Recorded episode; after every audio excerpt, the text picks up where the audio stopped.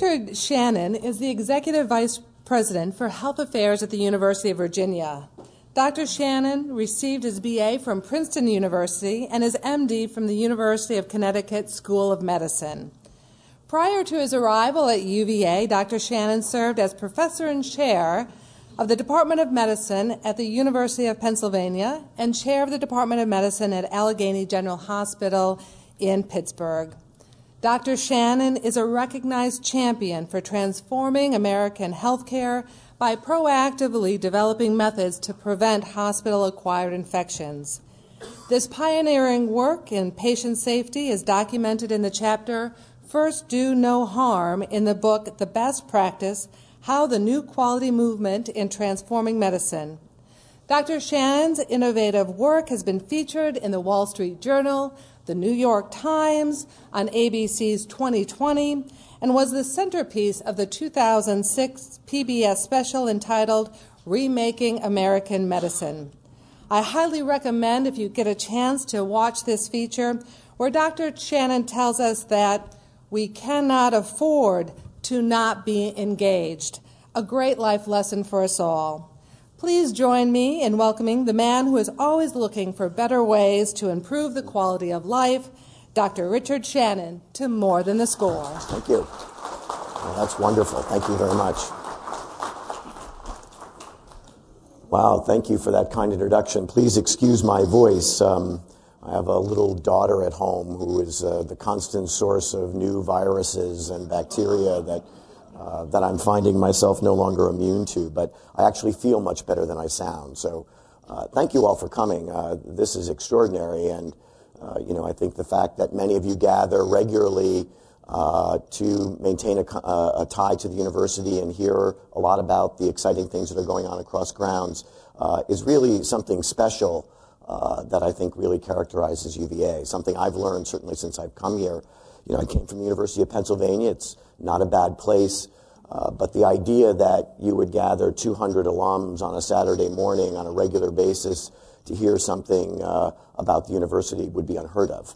Um, and so uh, maybe once in a semester, but not every Saturday. So, uh, like so many things about UVA, uh, you are special, and it is certainly a special place. I'm going to spend a little time today talking with you about healthcare reform and uh, wind up by sharing with you a little bit about the way the UVA health system is playing in the world of healthcare reform. Uh, not a day goes by where there isn't a headline in some paper featuring uh, uh, what is happening in the world of healthcare. Just yesterday, United, the largest commercial insurer in the country, uh, said that it was losing money on its exchange products and was going to pull out of the exchanges. Uh, yet another threat to what I think has been a very important but shaky start to the Affordable Care Act. Um, and every day throughout the, uh, the healthcare world, there is some perturbation like that. I heard about the United News yesterday when I was really in a very exciting place. So yesterday I was up in New York at IBM headquarters. Um, IBM's global health uh, arm, which reports directly to the CEO, uh, is interested in coming to UVA to learn a little bit about the Be Safe program. Um, and what they're going to bring with them is Dr. Watson. So, how many of you have heard of Dr. Watson? So, it's phenomenal. I had the experience yesterday of meeting the latest version of Dr. Watson, which is cognitive computing, natural language recognition that allows a computer to sit with a physician and ensure the accuracy of both the diagnosis and the treatment. Remarkable, remarkable tool. So, we're going to hopefully welcome IBM uh, shortly after the first of the year and I'd love to be a place where we begin to test this kind of technology because bringing technology into healthcare, I think, is going to be, uh, in large measure, responsible for eliminating some of the waste I'm going to talk about. So, why would we come on a Saturday morning and talk about healthcare? Uh, uh, I think for this reason, uh, there is really a national economic crisis about the rising cost of healthcare. And this is the Stanford economist Victor Fuchs who said, if we solve our nation's healthcare spending, practically all the nation's fiscal problems will go away. But if we don't solve the healthcare problem, there is virtually no other fiscal lever that can fix the U.S. economy. Virtually every aspect of our lives today is influenced by the rising cost of healthcare. When we think about the erosion of the American middle class. It has less to do with jobs and education, and much more to do with the fact that over the last 15 years, healthcare premiums have risen by 80% at a time when working wages have raised, have gone up by 9%. And those of you that are employers know you're confronted annually with a choice. Pay the usual double digit increases in healthcare premiums for your workers or give them a raise.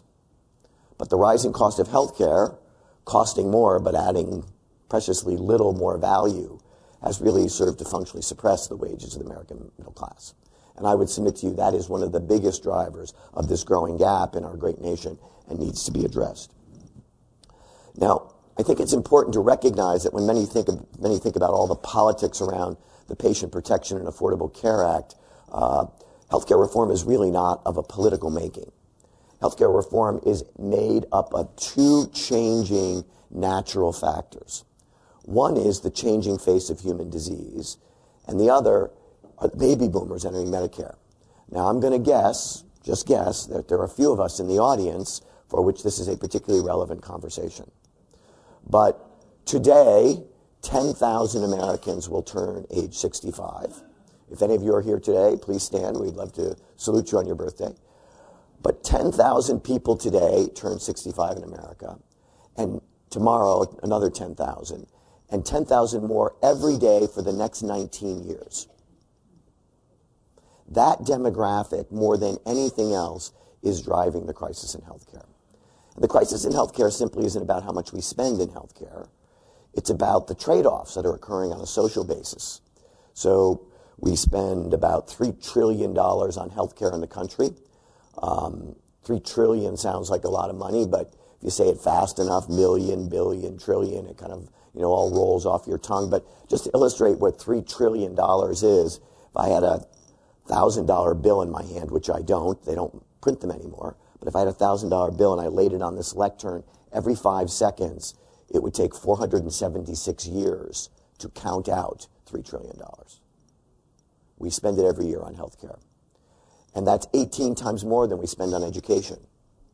It's eight times more than we spend on defense. It's 17 times more than we spend on clean water. So over time, as healthcare costs have gone up, those social goods have really suffered. So as a society, we simply have to get our hand around this. But it's not political. It's a result of two natural forces. So what do I mean by the changing face of human disease? You know, when most of us were growing up, diseases like scarlet fever and rheumatic fever and bacterial pneumonias were the common conditions. Infections that you could treat with an antibiotic for seven to 10 days, and those infections would resolve. Today, the diseases that we face are chronic diseases, diseases that have to be treated in some cases over a lifetime. So by the year 2025, one in every three Americans is expected to have prediabetes. One in every three Americans. And diabetes is a lifelong illness. Not just one visit to the doctor, multiple repetitive visits to the doctor. So that change in the kind of human diseases, cancer, great strides in people living longer with cancers, but it isn't a one treatment deal. It is a lifelong commitment to treatment. Hypertension, heart disease, and neurodegenerative diseases, the new kid on the block, the emerging, the emergence of, of Alzheimer's disease and multiple sclerosis and other neurodegenerative diseases are really causing us to have to think differently about the way we deliver care because you become a partner for life. It's not a one stop. So that changing face of human disease, diabetes, heart failure, chronic pain, back pain. Back pain is the third most common chronic condition in America. Much of this is related to inactivity and obesity. Preventable things which right now we're not spending a lot of time and money to address. But the big one is the demographic. And here you see, many of us will remember this day, I certainly remember, um, in 1965 when President Johnson signed the Medicare Trust Fund Act, establishing for the first time a network of commitment to older Americans that they would have a right to health care. Second only to Social Security in my mind in terms of the many uh, of one of the great social goods. This is a picture of President Johnson with Lady Bird Johnson, Vice President Humphrey, many of you will remember. And this is Harry and Bess Truman. And President and Mrs. Truman were the first two recipients of Medicare beneficiary cards on that day. You can see what the president said. No longer will older Americans be denied the healing of modern medicine. No longer will illness crush and destroy the savings they so carefully put away over a lifetime so that they might enjoy dignity in their later years.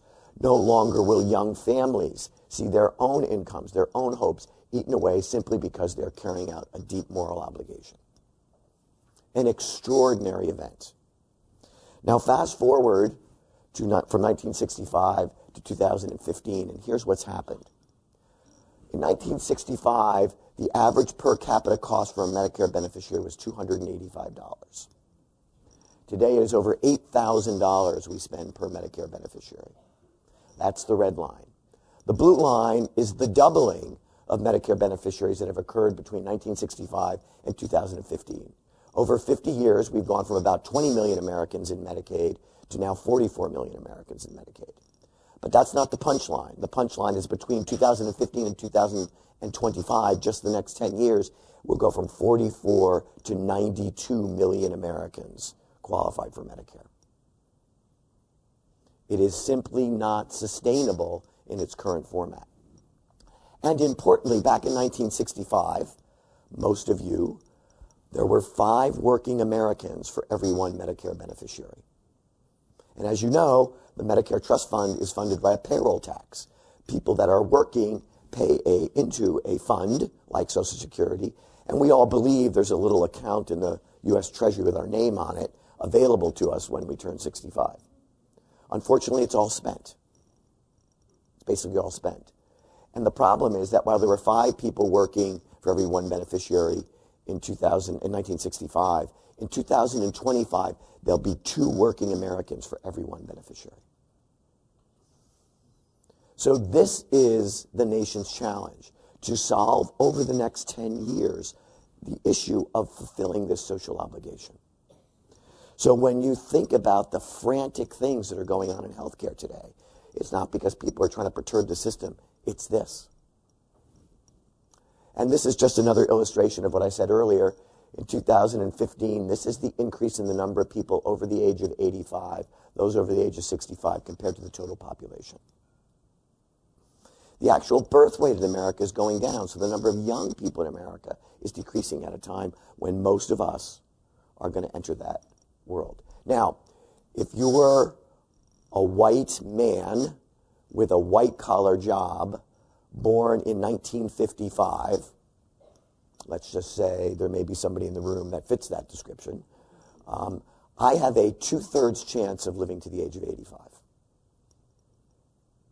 If I have a blue collar job or I am a person of color, I have a one third chance of living to the age of 85. But in 1965, regardless of your job or your color, it was expected you would live three years beyond the age of 65. So the actuarial basis of Medicare was people will live to the age of 68, not to the age of 85. Not to the age of 85. And here is the ultimate economic outcome. In blue is the total revenue that the U.S. government collects today. Now, I really hope they don't let Pfizer become an Irish company and take $200 million of revenue overseas and out of the tax base. That's a lot of the games that are going on in corporate America today. But based upon this revenue base, in 1980, this is the spend on four government programs Medicare, Medicaid, Social Security, and the federal debt. Just four things that the federal government paid for. And you can see that up until 2010 or so, there was more, there was at least some additional federal revenue to pay for education and highways and defense and the environment. But beginning in 2025, the amount of money required to support Medicare, Medicaid, Social Security, and the federal debt will exceed the total federal government's revenue. That means no money for defense, no money for education, no money for the environment. unless one of two things happens. We fix this and flatten it so that over the next 10 to 15 years, there is not this exponential increase in spend, and that's largely Medicare, or we're going to have to fundamentally raise taxes. I didn't see everybody jump out of their seat when I suggested that, right? No one wants to see that solution. But those are the only two solutions. Fix the rising cost of health care, or we're going to have to tax the hell out of the public. If we want to maintain the quality of life that I think we've all come to value so strongly. So, there are two oh. fundamental approaches that are being considered in healthcare reform. 80% of healthcare reform is on the left side cuts in payments and cuts in services. The current federal government plan in the Affordable Care Act for a provider like us is the experience of death by a thousand cuts. Every year, a little bit more out of what we get paid for services. And for you, a few less services. It's the only lever the government has.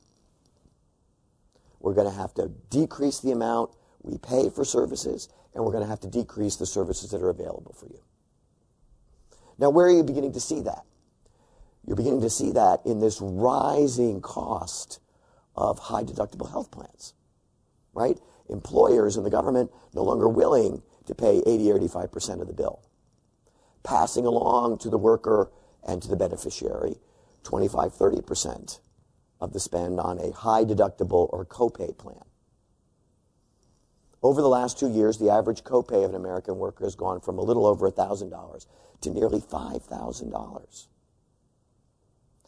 And now that may be okay, might be giving you an opportunity to figure out how you want to spend your money. But what we're seeing is people aren't choosing to spend that money on health care because they got to feed their kids and send their kids to college. And so as high deductibles go up, people actually aren't caring for themselves. They're using that disposable income for other purposes.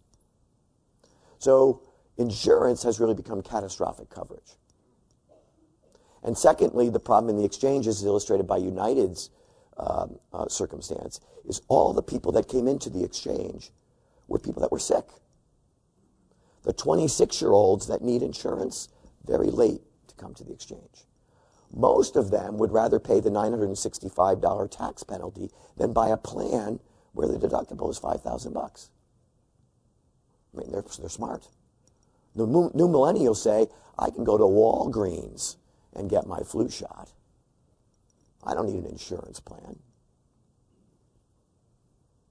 So, without an influx of young, healthy people into the exchanges, and with mostly sicker and, and sometimes underprivileged people entering the exchanges, the insurance model doesn't work. And the exchanges are two years old. There's been a 30% exit and entry in and out of the insurance product. So you go in one year and you don't like the Aetna product, you come out the next year and you get the United product. And as you know, insurance is based upon an actuarial assessment over time. But if you can shift out of your product every year, in other words, oh, let's just see, I just discovered I have a colon polyp. I'll go buy my exchange product, get my colon polyp taken care of, and next year I'll drop the coverage. That's what's happened. So I really believe deeply in the principles of affordable care. I believe every American should have access to health care. I don't think the means that we're set up to achieve it are going to work. So, looking at the fiscal levers the government has, it's all about cuts. And for those of you that took any economics courses at the University of Virginia, you know that price controls have limited effect in that eventually price controls limit access. If you continue to decrease what doctors get paid to take care of Medicare patients, eventually doctors will stop taking care of Medicare patients. And in North Carolina, just to our start, to our south, 35% of family doctors in the entire state of North Carolina will no longer accept Medicare patients because they can't cover their costs. So at some point, if the only strategy is to cut, you'll reach a limit where doctors won't accept the patients. And you'll have a crisis in getting access to care, particularly in more rural areas, right? You're not going to have a, you know, a million doctors leaving New York City, but they'll leave rural areas. They'll leave areas where critical access is already strained. So the other option, which 20% of the, of the United States is engaged in, is to do the following. What if we were to improve the way we deliver care toward the elimination of waste? What if we were to say that the ideal delivery system is designed to meet the patient's need, listen carefully, meet the patient's need the first time, on time, without defect, error, or waste? So we have taken, started a journey where we're focused on the elimination of defect, error, and waste and waiting for services. And I'm going to show you some illustrations about how, how actually a third of what we spend on health care is consumed in defect, error, and waste. Things that no one wants to pay for. So a third of three trillion is a trillion dollars. That would more than pay for the baby boomers by 2025. That would more than pay for the baby boomers by 2025. So, you know, sitting with Dr. Watson yesterday, it can almost totally eliminate diagnostic error. It's remarkable. By just checking the doctor or the nurse's thinking continuously, by iterating through this little, little tablet. Watson says, Tell me the five things the patient's complaining of. And then it creates circles of likelihood what the diagnosis is. The doctor then says, I think it's X. And Watson then says, Well, if you think it's X, go ask the following three questions. And tell me the answer to those three questions. And then based upon that, Watson says, Well, I think you're right. Or Watson says, No, think about this. Go get an x ray. And by the way, Watson, can read the x ray. Watson can read the x ray. It was extraordinary. It was extraordinary. So when you say, is it possible to eliminate error? Yeah, now listen, as a physician, am I threatened by this? No. It enhances my ability to be an expert. All doctors want to consider themselves experts. And if I got this little thing I can take out of my pocket that guarantees I'm an expert, why would I not want that? It's extraordinary. All cloud based. All cloud based. Extraordinary. I mean, we went through 25 complex diagnoses yesterday, and that Watson got it right. Now, we're going to have to make some investments to build Watson, right? So, where are we going to get the money? We've got to improve our way by doing away with stuff that adds no value. And so, that's the journey we're on. So, what do I mean by things that are waste in healthcare? Here they are harm, overtreatment, right? Getting a CAT scan and an MRI. Watson won't let you do that. Well, I'm not sure. Let's get an MRI. Watson can help you figure that out. But even today, a lot of that duplication isn't necessary.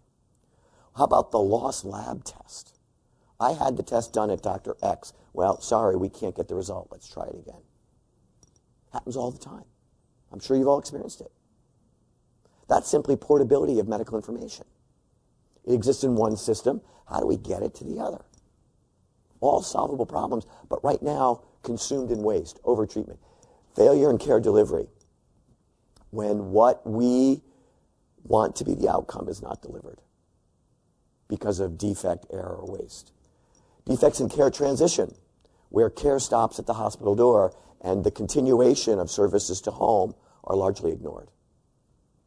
I'll talk a little bit about UVA's play in care transitions. Excess administrative costs. That's people like me.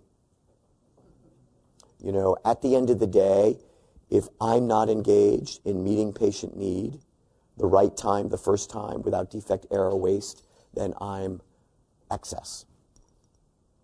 So, you know, I see Jill here. Jill is one of our executive leaders, and our entire leadership team now engages in thinking every day about how do we meet patient need. Not how do we just run meetings and move paper around, but How are we as leaders demonstrating our value by meeting patient need in system redesign? Now, this is just from Don Berwick's assessment. So you can see if, uh, if you basically eliminate this stuff, it's around somewhere between, you know, 910 billion and 1.2 trillion dollars of savings if we could do away with all that stuff.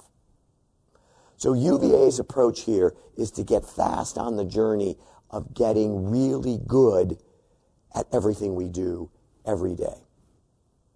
Because we would like to improve our way out of this process by eliminating defect, error, and waste.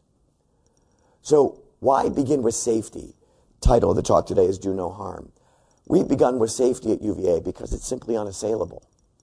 Right? Please raise your hand if you'd like to get an infection when you come to the hospital. Nobody ever raises their hand, right? Please raise your hand if you'd like to experience a medication error. So, beginning with safety creates an institutional platform that nobody can argue with.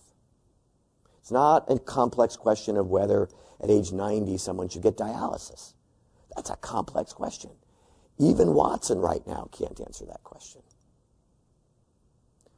But if you were to eliminate harm in the form of unsafe conditions, what could you get out of the system? So it's unassailable. We all swore an oath as professionals that we would do no harm. Harm is the most elementary form of waste in any system. It's totally valueless, and I'm going to show you it can virtually be eliminated. Doesn't have to be that way. So in America, there's still about 5 to 10% of everybody comes to a hospital gets an infection they didn't start with. It's about 1.7 million infections a year. About 100,000 people die every year with as a result of these infections costs somewhere around $30 billion currently. And so, you know, the question here is this is um, on the left hand side an Alcoa aluminum manufacturing plant in Alcoa, Tennessee. Now, if you wonder why they named the town Alcoa, it's because they employ everybody in the town. And in this Alcoa aluminum manufacturing plant, they make hot molten metal at 2,000 degrees on 10 ton cranes running over two football length fields. And the average age of the education of a worker there is barely a high school degree. Contrast that with the U.S. healthcare system. America's best hospitals, where I've got at least 24 years of some kind of professional education. And my question to you, which is safer? It's 27 times safer to work at Alcoa than it is to walk into a U.S. hospital. So, what does that opportunity turn into? How do you see waste? How do you identify defects? How do you pull them out? And then how do you solve for them? Because recognizing the problem and solving the problem, two big deals. So, the idea is to get away from teaching to the test and to believe in the concept that we need to be habitually excellent at everything we do. Now, to be habitually excellent, and these are all lessons borrowed from America's great industries. I happen to learn, cut my teeth on this stuff at Alcoa uh, through a uh, partnership I formed with Paul O'Neill when he was the CEO there. So I learned how Alcoa made perfect aluminum and how they went from being at one point one of the, uh, the uh, uh, worst places to work in the world to the safest place to work in the world. And in the context of eliminating harm to their workforce, they increased their market capitalization 800 fold. Doing the right thing is almost always the economically good thing, except in healthcare. So the idea here is to get really good at everything we do, but that requires a daily commitment to improvement. Not a monthly or semi annual review of where we are, a daily commitment. It requires that to be improving continuously, everybody has to learn something new every day. If everybody in the healthcare organization is not learning something new every day, you cannot improve. So the idea here is continuous learning then requires a critical thinking approach by everybody in the organization using a disciplined problem solving approach. Now, throughout healthcare, when we think about building these kinds of systems of disciplined problem solving, people say, oh my God, it'll, you know, it'll cost a lot of money. And historically, we have continuously balked at the modest investment required to improve without stopping to consider and calculate the cost of doing things average. there is a cost to poor performance. And if you can eliminate poor performance, you can take the savings and use it to invest in improvement methodologies and hopefully in Dr. Watson. IBM won't be giving Dr. Watson away. Right? So here's the way we've done it. We've created something called Be Safe, which is our initiative to advance our status as a high performing organization by using a scientific method based upon lean principles to improve the safety of our workforce in real time problem solving every day. Every day. So, how do we do it? We've exposed 725 frontline staff and leaders to a lean thinking approach. In many cases, this is as much as 16 hours of training. In some cases, it's only about eight. We've stood up 26 unit based leadership teams, which are comprised of a doctor and a nurse champion. Each of those teams has assigned to them a lean coach. And every day that those three people go to their 30 or 40 bed unit and see and solve problems that involve patient safety every day. And we actually hooked up with a couple Darden MBAs to begin to cost out some of the savings. The idea being, we got to move fast here. And while we improve things, I think we also have to demonstrate that we're saving money. Because at the end of the day, remember, I told you the problem here is the cost of healthcare. So getting things better and not proving that you're saving money, I think won't move, won't, won't cause people to move quick enough. Then we just hired six super coaches. These are lean coaches that are hanging out with people like me and Jill and others that are in the executive branch of the organization, teaching us to think using lean based problem solving. Now, I don't want to leave you with this, and, and let me just say, all the work is done in 90 day coalitions. The issue being, if you can't solve it in 90 days, then you got to get help. Because you can't take two and a half years to solve a problem. So, dedicated, focused efforts, 90 days. And um, we started this about 18 months ago. I don't want to leave with the impression that we are a total lean organization. I would say we spend maybe 20 or 25% of our day in this rigorous lean thinking, and we still have some legacy systems you know, where we do things the way we used to do them. Ultimately, we need to shift that to where we're doing 75% of our work using these kind of tools, 25% of our work in legacy systems.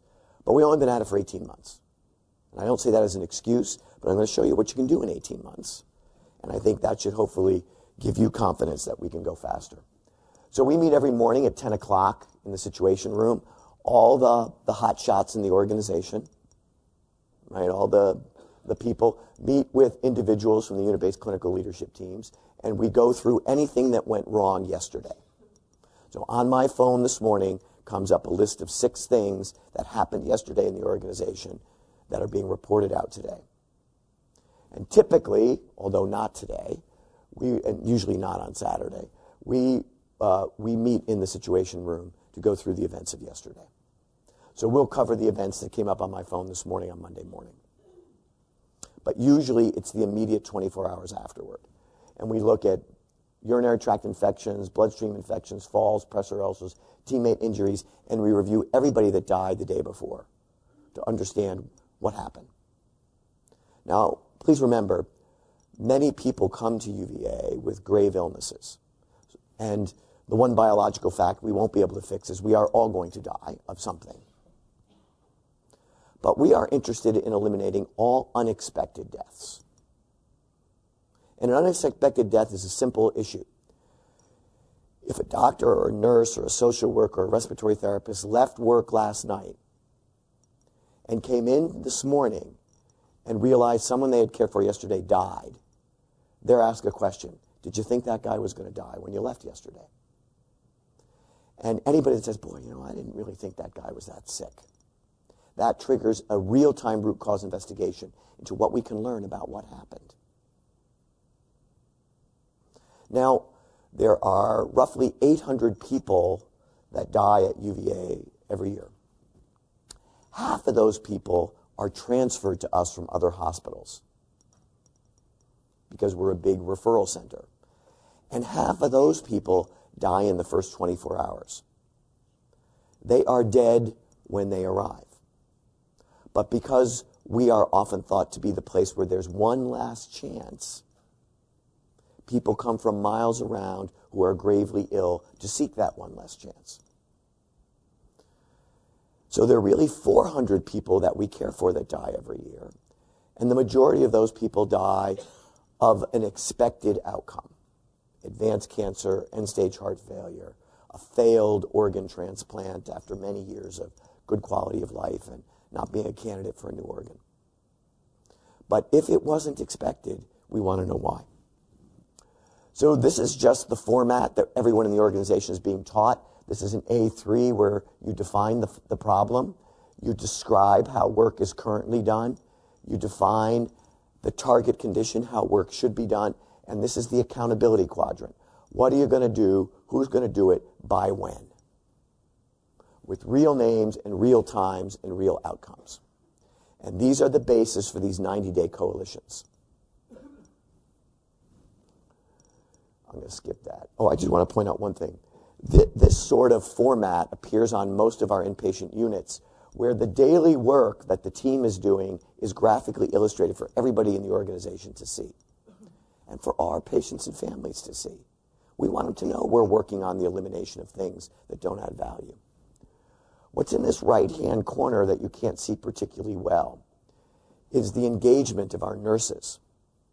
So, this is one of our model units, 5 Central. And the big blue line here are the engagement of our frontline nurses after we implemented Be Safe. So our nurses said, our organization is really interested in safety. Their response was twice what it used to be when we put the Be Safe system in place. They recognized that leaders were actually interested in it. And that leaders knew the only people that can solve problems are the people that actually do the work. I can't solve the problem. Historically, people like me controlled organizations by holding certain information to myself so that people had to come to me to get answers. Be Safe says leaders don't have answers. They create systems to allow people to discover answers. And the best people to discover answers are people that do the work. I honestly don't know what the life of a frontline nurse is. But nurses are the guardians of safety unless you can equip them with the things they need, you have no chance of becoming safe.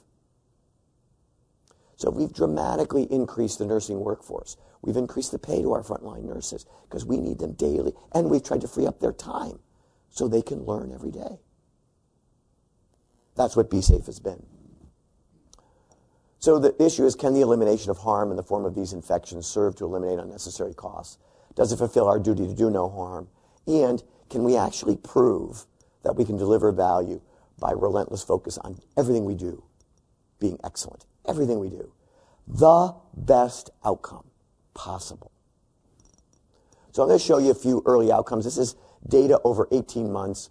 So since we started Be Safe, we've had 58 fewer bloodstream infections and 63 fewer urinary tract infections. That's a 62% reduction in 18 months. Our Darden people tell us that saved us $2.6 million. There are 109 fewer pediatric infections, which our Darden people say saved us $4.2 million. There are 53 fewer people that died of bacterial infections, $1.83 million of savings, not to mention the fact that they're alive. 36 fewer falls, $82,000 of savings. 46 fewer pressure ulcers, $1.6 million of savings. 97% reduction in a nurse not having what they need to do their work, what we call the supply chain. But many of you may think of the supply chain as the big group purchaser bringing the stuff to the dock at UVA. That's not where the defect occurs. The defect occurs in getting what a nurse needs to the bedside every day, every day, in the right amount without defect, error, or waste. When we started this, we would find that nurses met patient needs by being great hoarders of supplies. They couldn't trust they'd have what they need, so they'd take eight times what they needed and stick it in the nursing server. Not because they were trying to be, you know, hoard stuff, but because they just couldn't afford to go back out there and not find it. My favorite story when I was at Penn was a case on a neurology unit where the nurses that were trying to monitor these patients with seizures didn't have enough uh, of the, the, the leads, the EEG leads that are used to monitor the patients. So this really entrepreneurial nurse grabbed the last three sets of leads and stuck them in the ceiling tile to hide them so that she and she alone would have what their patient needed. Now that's incredibly resourceful, but not particularly efficient. So when we had nurses on one unit redesign the work and now try to extrapolate that across the entire organization, it can, it's estimated that we will save $3.2 million, $3.2 million in stuff that we were throwing away. More importantly, nurses don't have to go around trying to find stuff.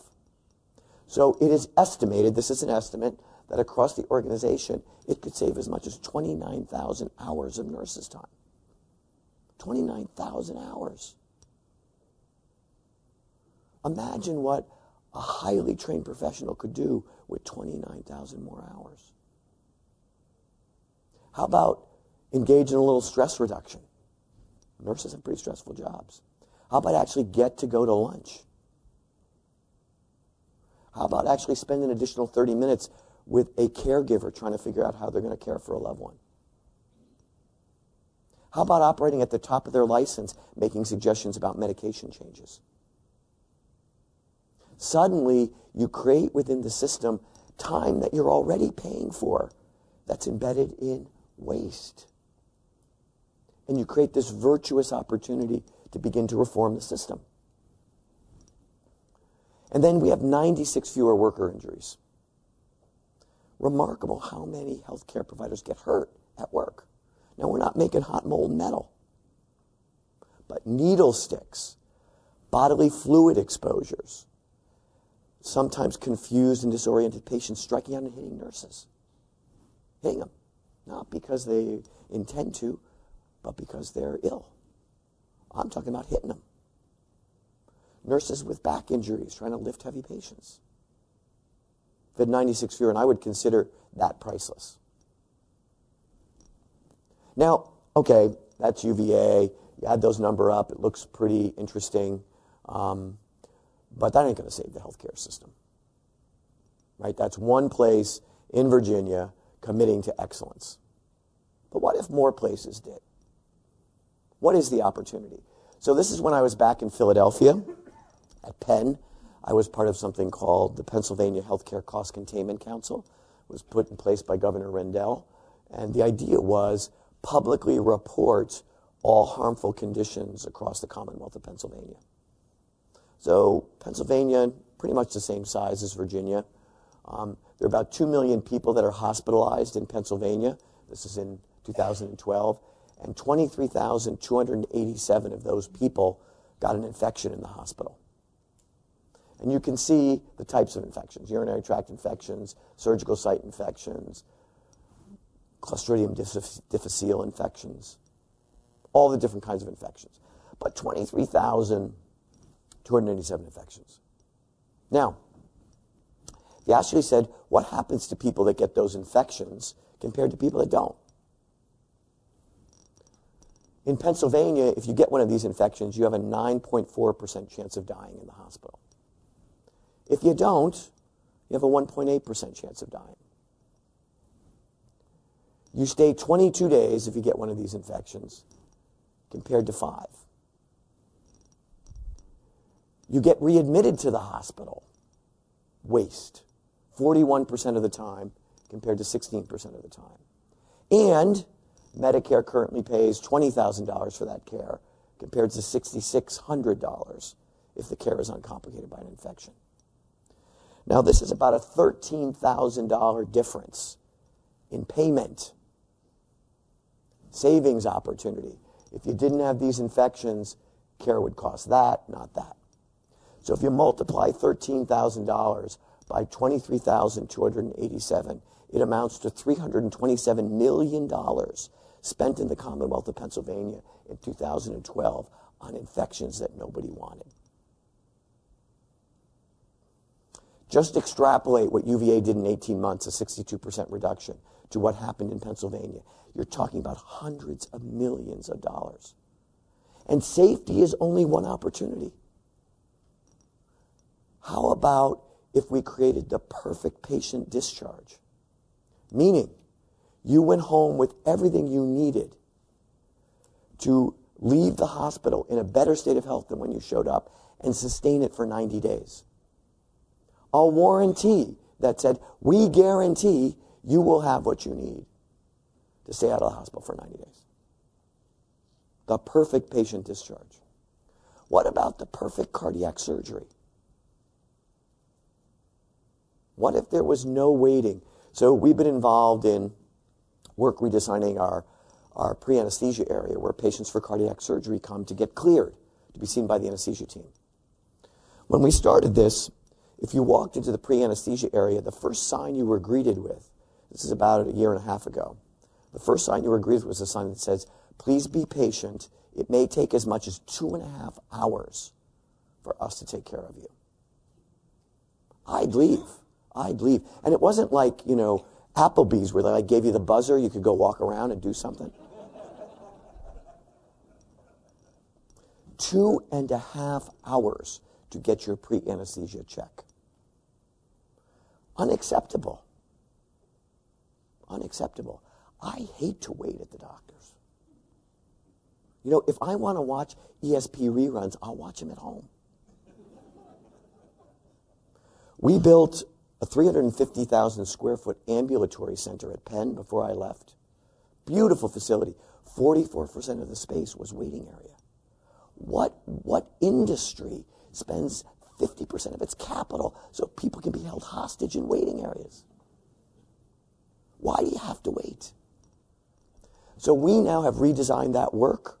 We actually added one additional exam room which we freed up. That was a, didn't change anything else, didn't knock down any walls, didn't change the staffing. Now you can get processed in 45 minutes. Now we think it probably can get down to about 30 minutes, but it will always take some time to get processed. But 30 minutes versus two and a half hours sounds a lot better to me. And guess what? If you can see people in 30 minutes, you can see about three times as many people. Access to care as opposed to telling him, long wait today, you'll have to come home and come back. Sorry, Dr. Shannon, I live five hours away. Well, I'm really sorry, but we're not going to be able to do this today. Really? Really? So this is the work redesign that we're engaged in. We've just started.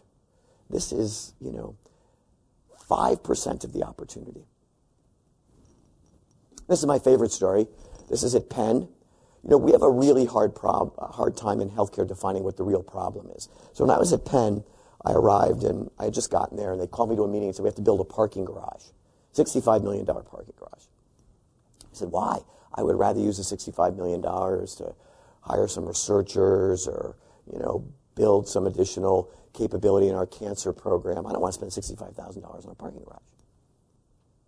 They said, oh, you don't understand, Dr. Shannon. Philadelphia traffic bad. People can't find any place to park. And I said, well, show me the data. I said, well, I'll show you the data. And what we saw was Monday through Thursday, from about 10 o'clock in the morning to 3 o'clock in the afternoon, it was hard to find a place to park. But at 9 o'clock in the morning, or God forbid at 5 o'clock in the afternoon, or better yet, 7 o'clock at night when people were done with their job, or on Saturday or Sunday, or on Friday, you had any parking place in the place you wanted. So I said, so guys, we're going to build a $65 million parking garage to accommodate 10 to 3 parking Monday through Thursday. Is that what you're telling me? And they said, that's exactly what we're telling you. I said, so give me a second. Let me figure this out because something's wrong here. Well, what was wrong was waiting. We were holding people hostage in waiting rooms, and their cars were occupying parking spaces while we did it.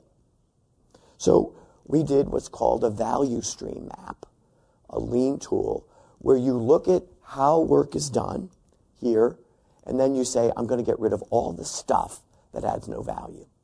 So this was actually my heart failure clinic. I'm a heart failure doctor when I came to Penn. So you'd call for an appointment. That didn't take too long. But to get an appointment with me when I showed up at Penn was 14 days. I said, well, I didn't have any patience. So I went to the schedulers. I said, you know, why does it take 14 days to get an appointment to see me? I said, oh, Dr. Shannon, if people got an appointment with you right away, they wouldn't think you're any good. people expect to wait for experts. I said, stop it. You gotta be, you can't be, can't be serious. Absolutely. We want to make sure that people think you're the best. I said, think I'm the best. They got to know and feel like I'm the best. And they're never going to know that if they can't get to see me. 57 minutes to travel in from Villanova. Nothing I can do about that. Those of you who have been to Philadelphia, the Schuylkill's a disaster. 22 minutes to park. 31 minutes to register. This was my favorite. Now, this particular patient that we followed, and we followed hundreds of people. This guy had been a patient in the heart failure program at Penn for like 15 years. And every time he came in, he had to stand in a queue and get in front of a receptionist. And she would say, Has your social security number changed? Has your birth date changed? You know, have you moved? You know, the guy hasn't moved in 25 years. Has your name, you know, it's just nonsense. You've all been through it, right? Right? 31 minutes waiting in line to have someone ask you if your birthday's changed. 23 minutes then in those beautiful waiting areas watching ESP reruns. I don't want to watch ESP reruns at the doctor's office. The most efficient step in the entire process was the vital signs. RMAs were great at getting vital signs. Then you waited 18 minutes in the exam room in one of those wafty gowns, you know, it go with the, open in the back, open in the front? Do I wear two? Do I wear? You know, I asked Watson, could he come up with like a really good gown? Um, I think that would be an innovation. 17 minutes face to face with me. All this stuff to spend 17 minutes with me. Arguably, that's the value, although you could question that. 14 minutes to check out, 97 minutes to get the test done, 18 minutes to get the hell out of the parking garage. For a 17 minute visit with me, we held this human being captive for four hours and five minutes. For 17 minutes. And I figured it out. It was a Ponzi scheme. We were making all the money on the parking fee. Right? This was more than I got paid for the visit. Ah, I get this parking thing. That's the way we make money here at Penn. Parking. It's not why I didn't grow up to park cars. In any event, so we said, enough of this. No wait for an appointment. If you've got an opening, it's an open schedule, it gets booked. 57 minutes to drive to Philadelphia, can't help that. 15 minutes to park, because I'll show you we had more parking spaces. Seven minutes to register, because all the pre registration was done the day before, online. No waiting. Once the person checked in, they went to a waiting room. And once they went to a waiting room, they immediately got their vital signs checked. And they were to be seen immediately by the doctor. Now, we gave the doctor five minutes. If you couldn't um, get to see the patient in five minutes, you had to go in the, into that room and tell the patient you were late. You personally had to go in the room and tell them why. 20 minutes with the doctor now, a little more time, 11 minutes to check out. You could get the test done in 45 minutes because every time someone came to see me, I did the same tests. So what if we scheduled them in advance? So the lab actually knew how many people were coming at what time of the day. And then 14 minutes to exit. Now the patient was there for only two hours, and guess what? We had twice as many parking spaces. $65 million saved by asking the question, what's the problem and how do we fix it? I'm going to stop. We're doing a lot of other cool things. I mentioned Watson. I am really into this. Um, I think the power of that kind of cognitive computing and technology is really great. We've formed a joint operating agreement with, with MITRE Corporation in Northern Virginia. Many of you may know them. They're a federally funded research and development group. They are basically the brains and information systems behind the, behind the Department of Defense and the National Security Agency and DARPA. They build military intelligence.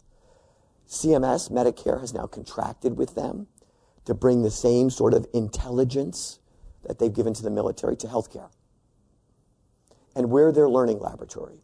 So we have on grounds every day three MITRE engineers working to redesign care through information availability. So if you go up to our surgical ICU, you'll see this big color plot. We have a, a series of algorithms that we're getting out of the electronic medical record every 30 minutes. They're put through an, an analytic system and they're portrayed, and they tell us every 30 minutes whether the patient is getting better, worse, or staying the same. We now know 24 hours in advance the likelihood of someone getting sick. And you can start to intervene. So, an enormously powerful collaboration with MITRE. I hope Watson becomes the other part of that. But we've created a joint operating arrangement with Bon Secours in Richmond. We have 21 clinical programs we're sharing. We just established a joint operating agreement with Novant Health in Northern Virginia, where Haymarket Hospital and Prince William Hospital and the Gainesville Cancer Center, together with Culpeper Hospital, will form a regional system of community care, which UVA will back. We'll provide the doctors, we'll provide the resources. But the idea is can we make a regional system of community care so those communities can maintain viable issues? I'm going to stop. Um, we're just getting started. But you can see, you can see the possibility. You can see what can happen if you stop cutting the hell out of this stuff and just figured out getting rid of all the junk that doesn't add any value. I'm going to stop. Um, I really appreciate your time. Hopefully, you have time for some questions. Thanks a lot.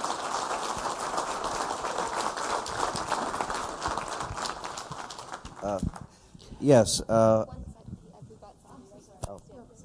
the uh, when when Obamacare was first coming out, I know a lot of people call it Affordable Care Act now, but uh, when it first came out, there was a lot of discussion about the death panels. Could you enlighten us as to the truth of that? And there was supposed to be some sort of penalty to providers if they if they did procedures for people over 65, they would be penalized. What's yeah. the what's the validity of all of that? So I think all that's been stripped, right? None of that really exists in the final legislation. Um, but what it did do is it created a significant cognitive um, gap when it comes to end of life decision making. Because the reality is, as I said, one, one biological truth is we are all going to die. But how we die is, in fact, a matter of choice. And what I think those provisions did when they were in the original legislation, they really got people spooked out about the fact that rationing was going to occur and that we're going to make decisions based upon age. I just told you, two thirds of people are going to live to the age of 85. So you can no longer use a number. Two thirds of the people in this room are going to live to the age of 85. So you can no longer use that number. I think what we're seeing now is a big push to get better palliative care services. The idea that, look, We've done everything we can for you. You don't need to die in a hospital. You can die comfortably either at home or in some sort of hospice care where all your needs and all your family and all your loved ones can be with you. We don't want those 400 people being put in a helicopter to travel hundreds of miles at huge expense to become here and be pronounced dead. What if we were to create an outreach mechanism by which we could communicate with their doctors before the transfer occurred and said, you know, that person has such a major bleed in their head, there's nothing we can do. You're better off letting them stay where they are. So it set, it set the palliative care movement back, but I think we're seeing a big, big uptick now in thinking about this, this issue of end of life care. Um, but it really did set the conversation in the wrong direction. But none of those rationing provisions are part of the current law. Yes? You mentioned that politics does not play a part in all of this, hmm. but you also mentioned that you didn't want to see Pfizer move out of the country. Okay, but statistics show that this government that we have has a high rate of charges to these companies, which make them want to leave the U.S.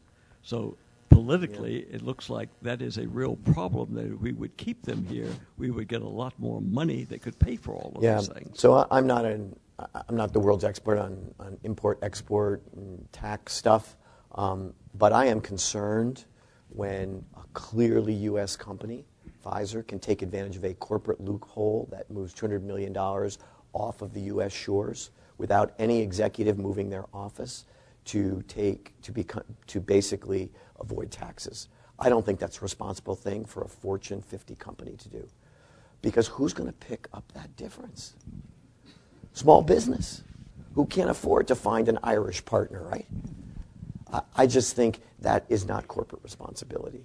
Now, why they're doing it, I understand. I get it. You know, The biggest driver of increases in healthcare costs in the last three years have been pharmaceutical costs. Pharmaceutical industry has an average 19% margin, 17 to 19 percent. I just can't rationalize why uh, an American company like Pfizer would do that. They're not. They're not hurting. They're not hurting. So it, it, that's a political statement. I, you know, but what I meant to say was reform isn't political. It's about baby boomers. All the conversation has been political, and we've seen you know lots of the inability of the government to really come together around this. That's why I think it's got to be the providers. We have got to get better at this. Thinking the government's going to solve this, no chance. But the provider community using the stuff I showed you could really pull a lot of cost out of the system. Then we have to have a conversation how do we get that money back to you? Or get it to Medicare or get it to somebody. But I, you know, I said the thing about Pfizer just because I was really, when I read that in the Wall Street Journal yesterday, I was really dis- disappointed. Suppose Merck does the same thing. I mean, suppose all these big giants decide that, you know, the way they're going to protect their margins to go offshore. I really worry. I don't think that's corporate responsibility. Two, one local question. Uh, we do have two medical systems here in the Charlottesville area, and and I have to hope that you and Martha Jefferson, uh, UVA and Martha Jefferson, are doing a lot of collaboration. It seems like it, but I, I sort of wonder about that. And secondly, I just like a brief comment on whether another part of meeting the financial crisis is not to generate more what my husband and I call 90% medical opportunities, meaning you take care of a lot of normal checkups and all of that kind of thing, either with nurse practitioners or in the kinds of things we're seeing Walgreen and CVS and all of that do. It doesn't have to be a drugstore, but where you have advanced first aid, if you wish, but you have staged where really simple things mm-hmm. can be handled without um, a hospital or even sometimes a doctor. So you're absolutely right. Um, the, the focus has to be twofold. We must keep the healthy healthy. We must avoid those one in three Americans that are going to be pre diabetic from becoming diabetic. The provider community can play a role in that, but that's really where insurance comes into play. So, in, uh, I sit on the board of Kaiser Permanente Health System, an integrated health delivery system where Kaiser is both the insurer and the provider. When you're the insurer, you get the dollar first, right? The worker pays you. You then can decide how much of that dollar am I going to invest in keeping that worker healthy and how much am I going to invest in taking care of people that are sick. And what Kaiser has done brilliantly for 70 years is invest that money in wellness. Couple interesting things about Kaiser. 7% of Kaiser members are Medicaid. 7%. And only 11% are Medicare. Kaiser takes care of working, white collar people who are interested in their health.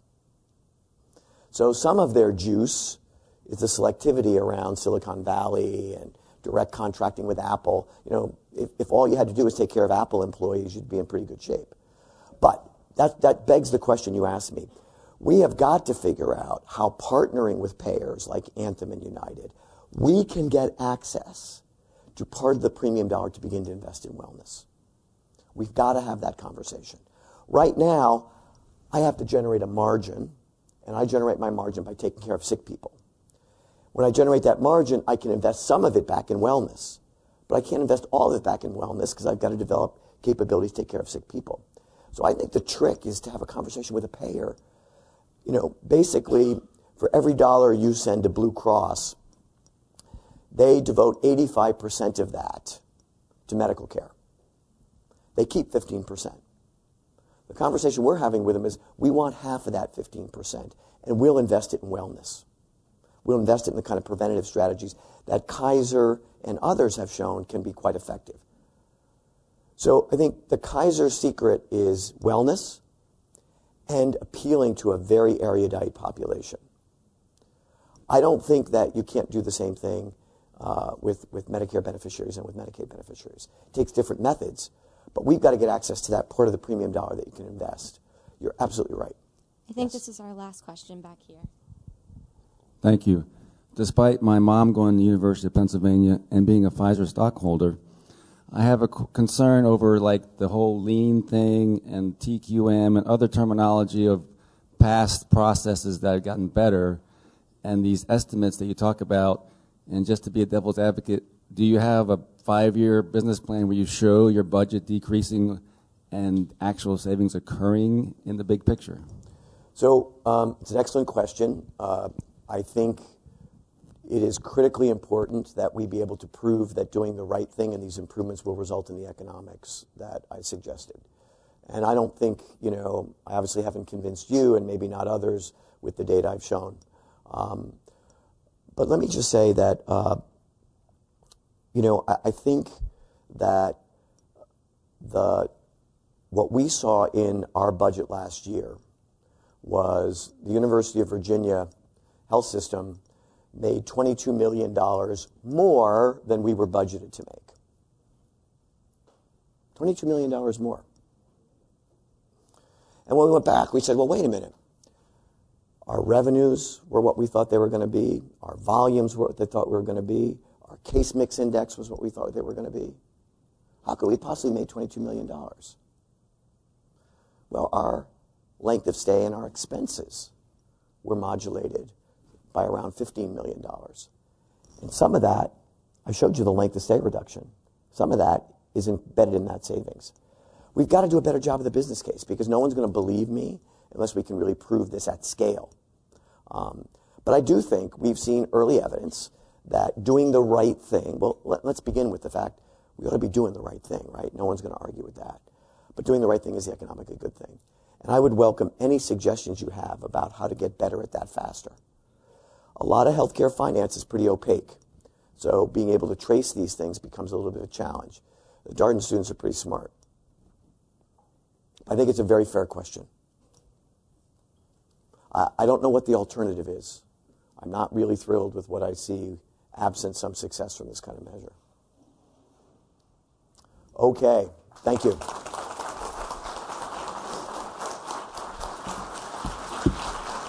Thank you. Dr. Shannon, we'd like to say thank you on behalf of Alumni Association and the Lifetime Learning Program. We have a small gift oh, for thank you. you. Thank you. And we have uh, a raffle prize raffle. for an audience member if you want to do the honors. I don't want anybody to get my cold. All right, I'll reach in and see what we have here. Tim Westfall. Tim? Oh, our question answer. Great. Thank you all. Have a good day.